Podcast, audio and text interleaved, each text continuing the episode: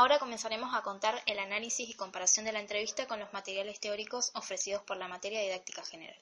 El primer párrafo seleccionado en la entrevista es como adulto a cargo de un grupo tengo que dar las herramientas como para que el alumno o el mismo docente aprenda a aprender.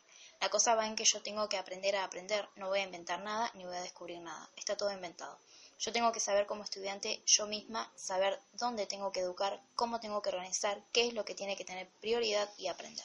Este primer párrafo seleccionado lo podemos analizar y relacionar con la siguiente cita de Liud y Antelo.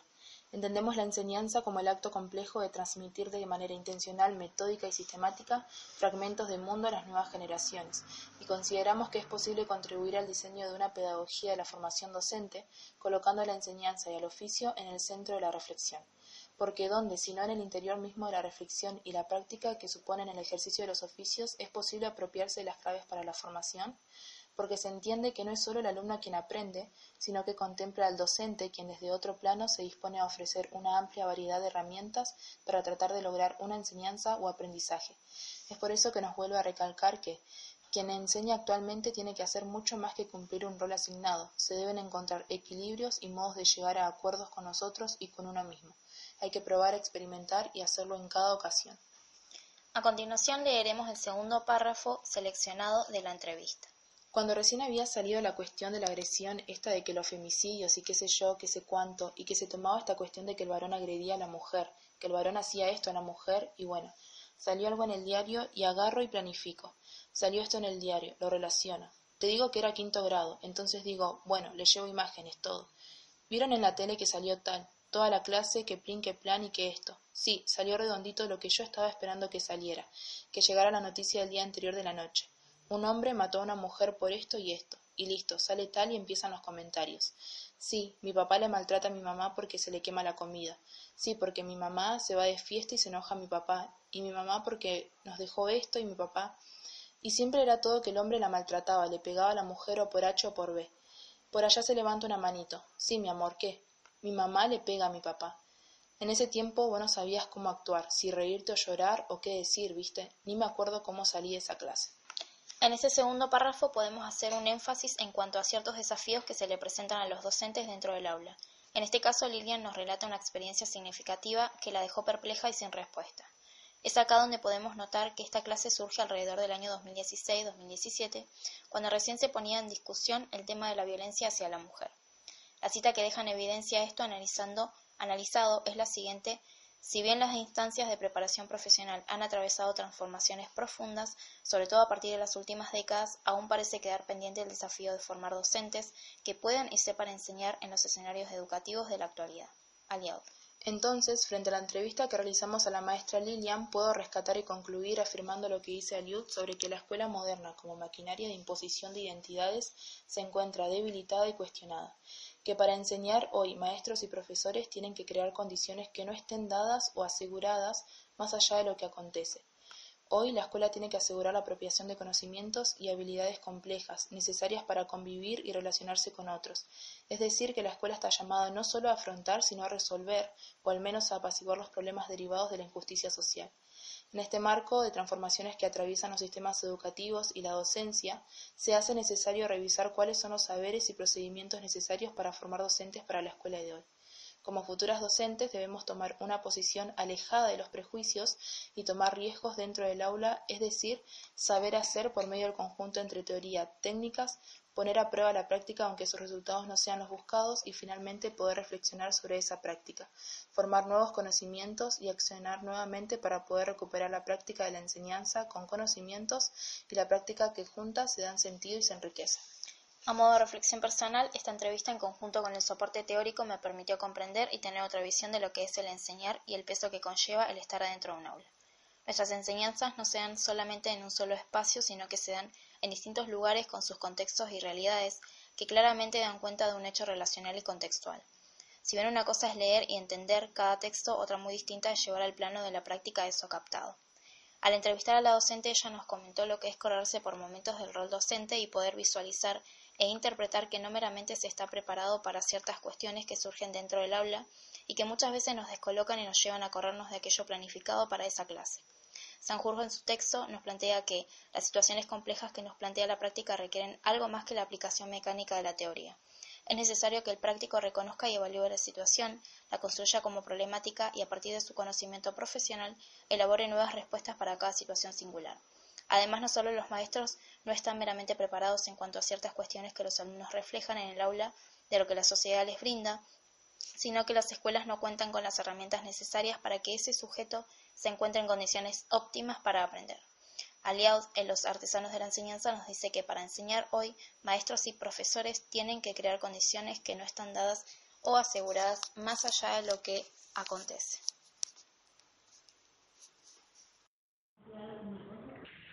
Hola, buenas tardes, buenos días, buenas tardes, buenas noches, depende de en qué momento escuchen esto. Eh, Lilia León, eh, docente que trabajó en todas las escuelas de Roca, menos las privadas porque mi ideología no, lo, no me lo permite. Eh, hace 35 años que soy docente de escuela pública. Eh, toda mi vida trabajé en doble función. Este año, o desde el año pasado, que tomé jornada completa. Y ya me jubilo este año. Bien, mi concepción de aprendizaje de la enseñanza. De la enseñanza. Bueno, lo que pasa justamente me cuesta separar lo que es enseñanza de lo que es aprendizaje porque va todo junto. ¿Sí? Y es un proceso. Ahora, depende de cada docente o de la metodología o de la pedagogía que use, tiene sus enfoques. Pero hablo del mío. El mío es que van los dos a la par. Y yo tengo que dar como adulto a cargo de un grupo tengo que dar las herramientas como para que el alumno o el mismo docente aprenda a aprender. La cosa va en que yo tengo que aprender a aprender. No voy a inventar nada ni voy a descubrir nada. Está todo inventado. Yo tengo que saber, como estudiante yo misma, saber dónde tengo que buscar, cómo tengo que organizar, qué es lo que tiene que tener prioridad y aprender. El ser humano teóricamente tiene que llegar a un momento en el que tiene que aprender solo, ser autodidacta. Y la mayoría de los genios han sido autodidactas. Han aprendido a aprender. Esa es mi filosofía. Ahora, ¿Qué metodología uso? La que dice el currículo, que es el constructivismo. Que, a ver, yo en el año 84, 85, cuando vine acá, yo estudié con eso. Yo me preparé con eso. Acá, cuando llegué, estaban con generadora, método global italiano, y yo venía ya con psicogénesis, psicomatemática, y acá nadie sabía de qué se hablaba pero después en el año 86, 87 se comenzó a hacer grandes cursos sobre esa temática. Esa es mi concepción, aprender a aprender. Y cada uno tiene, como adulto le tengo que dar las herramientas para que vos estés incentivada para hacerlo. Yo solamente soy la guía, la que voy encaminando hacia dónde, porque tiene, todo tiene un objetivo y un propósito general, específico, como vos quieras, lo que vos te hayas planteado. Yo tengo que guiar para que se llegue a eso. Por eso siempre digo que somos artistas, artistas del pensamiento. Bien, eh, ¿cómo nos podrías describir el trabajo de enseñar? ¡Ey! Más todavía. Más todavía. Enseñar. Enseñar es apasionante. A ver, pero te vuelvo a repetir. Yo doy las herramientas para que vos, porque me fijo un objetivo o un propósito, y te doy las herramientas para que vos descubras. Pero a donde yo quiero llegar, no es lo que vos. Claro. ¿Sí? Y esto de la transversabilidad, por ejemplo, eh, a mí, yo a mis alumnos siempre les digo, bueno, ustedes me avisan cuando yo me voy porque salimos con un tema y como me encanta la transversalidad, ese también fue un tema sobre mi tesis. ¿Sí? Miren, te hablo del año 82, 83, 84. Entonces, ¿cómo enganchar todo con todo? Entonces, y tengo ese defecto que me voy. Entonces, los mismos chicos me dicen, te fuiste, te fuiste. Entonces, bueno, no sé qué más decir, pero yo enseño así. ¿Y tiene eh, un propósito así en específico? Obvio, porque tenemos una planificación a seguir. Pero siempre, este, qué sé yo, comienzo con matemática y me voy a sexualidad.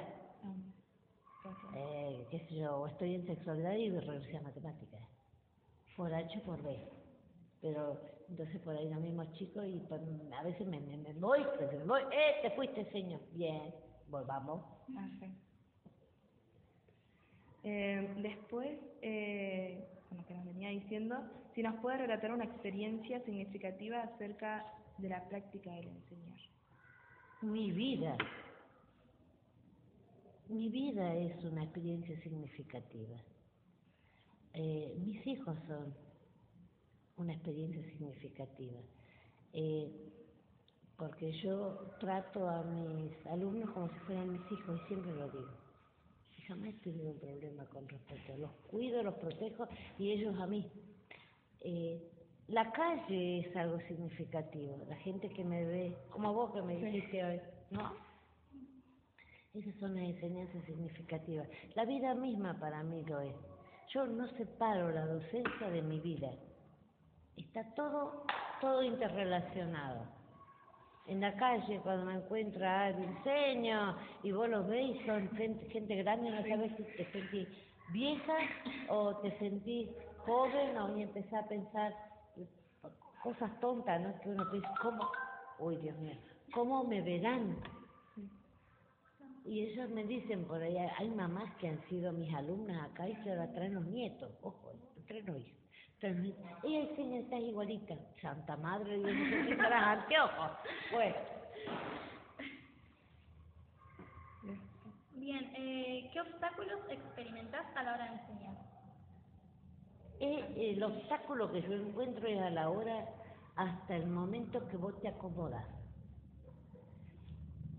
Ah, por ahí la gente dice, uno escucha por ahí que dice, ay, qué grupo difícil, cómo está la sociedad hoy, que esto, que el otro, que mira, que vas a ir a trabajar semejante barrio, donde la gente es así, donde la gente es acá, o te vas a ir a la escuela del centro, donde los padres son unos jodidos. Todas esas cuestiones uno escucha. Yo no creo en eso. Yo creo que vos te tenés que acomodar y empezar a ver con ojos de otro. Francesco Tonucci, por ejemplo. Me imagino que ustedes por ahí habrán visto alguna imagen o algo de Francisco Tonucci. ¿No? Bien, va a ser bueno que empiecen a verlo. Porque me habla de ponerme la empatía. Y ponerme en el lugar del otro. Y por ahí los maestros lo que hacemos es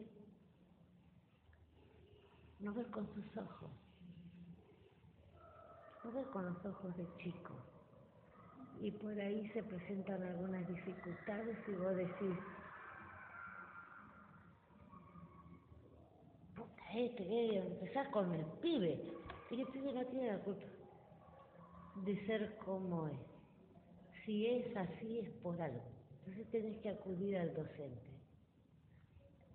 ¿Por qué hablé de esto? Porque esta fue una de mis trabas.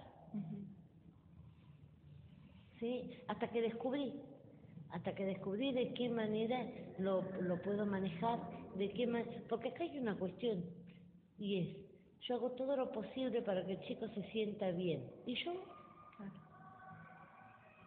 esa también es otra cosa que aprendí. Y también es, si no me cuido yo, nadie me cuida, ¿eh? Si no me siento bien yo, Nadie lo va a hacer, a no ser que tenga una compañera que por ahí me rescate. Pero después, chicas, en el aula está sola, ¿eh?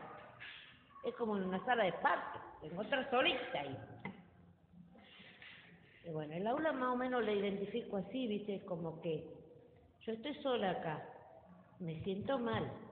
¿Qué hago yo para sentirme bien?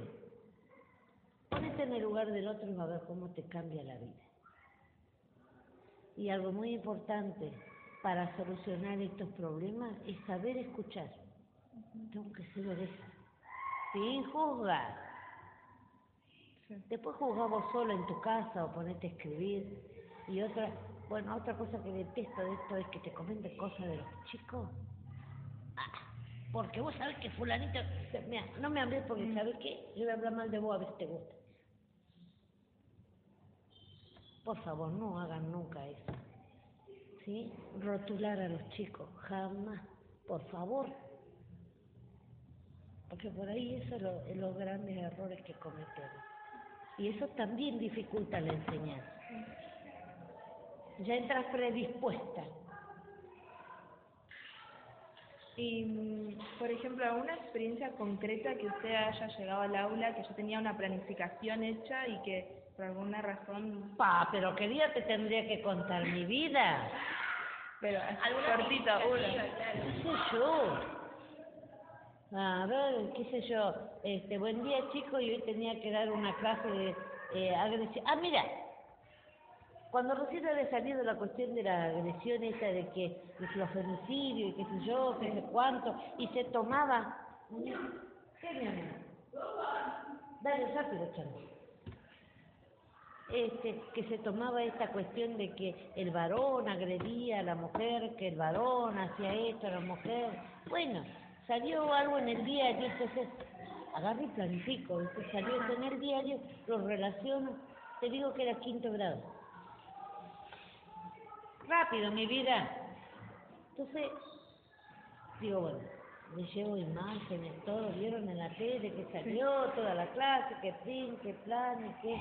Bueno, sí, matar sale, salió redondito, lo que yo estaba esperando que saliera, que llegara la noticia del día anterior, de la noche. Un hombre mató a una mujer por esto, y listo, sale, sale. Y empiezan los comentarios. Empiezan los comentarios. Sí, mi papá eh, la maltrata a mi mamá porque se le quema la comida. Sí, porque mi mamá este, se va de fiesta y se enoja a mi papá. Y mi mamá porque nos dejó esto y mi papá. Y, siempre era, todo era que el hombre le, la le pegaba a la mujer o por H por ella. Por allá se levanta una manito. Sí, mi amor, ¿qué? Mi mamá le pega a mi papá.